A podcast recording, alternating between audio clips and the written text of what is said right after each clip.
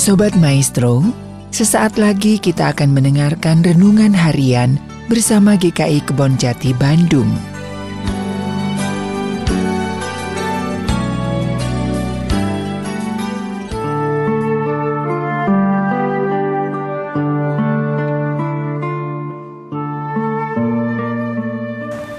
Bapak Ibu yang dikasih Tuhan Yesus Kristus, salam sehat.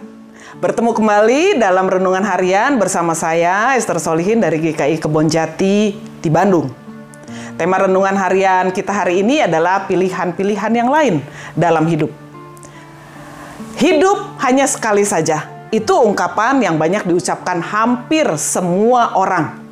Karena itu, dalam renungan harian yang kemarin, ada orang yang punya prinsip bahwa hidup hanya sekali saja, maka dia juga berprinsip hidup itu seperti balon atau seperti telur. Ada tawaran bahkan dari agama-agama demikian. Bila hidup itu seperti balon yang terlihat indah berwarna-warni, tetapi dalamnya kosong dan hanya sekali saja, untuk apa dijalani dengan serius dan berpenat-penat memelihara hal yang baik? Bukankah seperti balon bila sudah pecah maka hilang dan tidak ada gunanya lagi?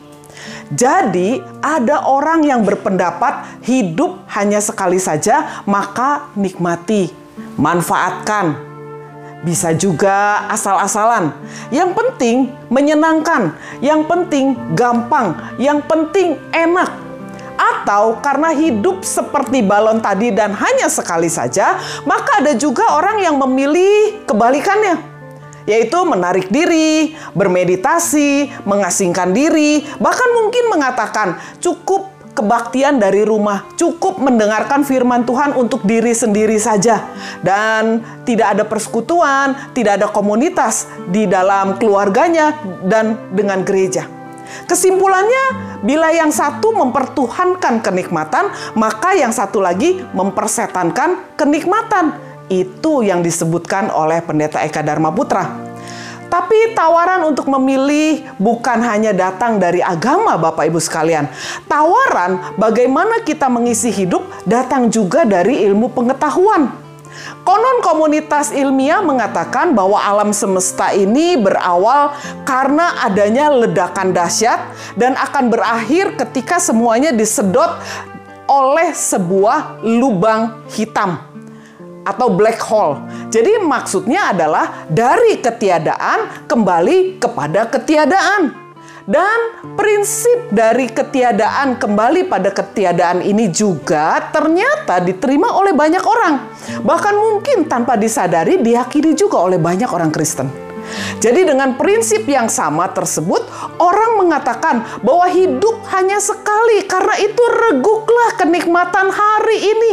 Siapa tahu besok kita akan memasuki ketiadaan. Karena kalau sudah masuk dalam ketiadaan tentu saja itu berakhir dengan kematian. Mau apa lagi? Atau bisa apa lagi? Tidak bisa apa-apa lagi. Tetapi Bapak Ibu sekalian, bagaimana iman Kristen memahami tentang pilihan hidup ini? Iman Kristen menghargai ilmu pengetahuan, tetapi ilmu pengetahuan dan akal manusia bukanlah segala-galanya. Karena ilmu pengetahuan tidak memiliki otoritas tentang makna kehidupan. Hidup kita bukan hanya sekali, tetapi hidup kita sekarang ada sekali di dunia dan tidak kekal dan kemudian kita telah diberikan hidup kekal bersama dengan Bapa kita kelak di seberang sana bahwa kehidupan kita di seberang sana sudah diberikan saat ini, sekalipun kita masih ada di dalam dunia. Wahyu 21 menyatakan bahwa segala sesuatu membusuk karena dosa itu memang benar. Tetapi segala sesuatu juga dalam proses dibaharui oleh Allah. 1 Korintus 15 ayat 54 berkata, yang dapat binasa mengenakan yang tidak dapat binasa.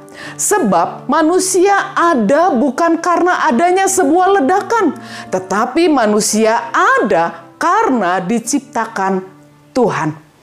Hidup bukanlah kesia-siaan, melainkan serba kemungkinan. Ilmu pengetahuan mengatakan bahwa manusia ada karena persenyawaan bahan-bahan kimia yang rumit. Bahkan bahan-bahan kimia tersebut sebenarnya semuanya tersedia di toko dan bisa dibeli. Tetapi firman Tuhan mengatakan demikian. Bukan demikian. Memang manusia dibuat dari debu tanah tetapi dalam kitab Kejadian dikatakan bahwa manusia terjadi dan ada serta bermakna karena manusia adalah gambar Allah. Kejadian 1 ayat 26.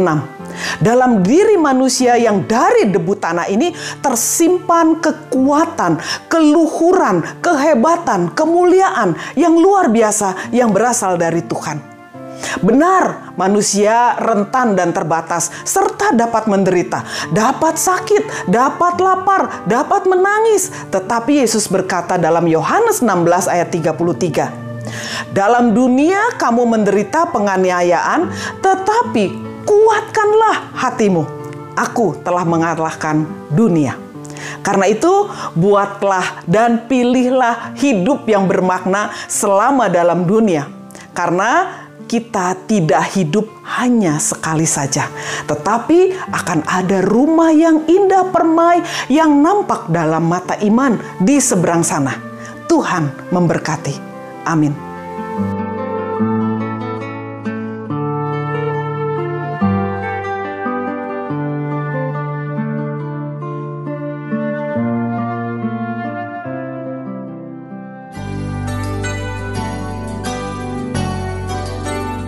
Sobat Maestro, baru saja Anda mendengarkan renungan harian bersama GKI Kebon Jati Bandung.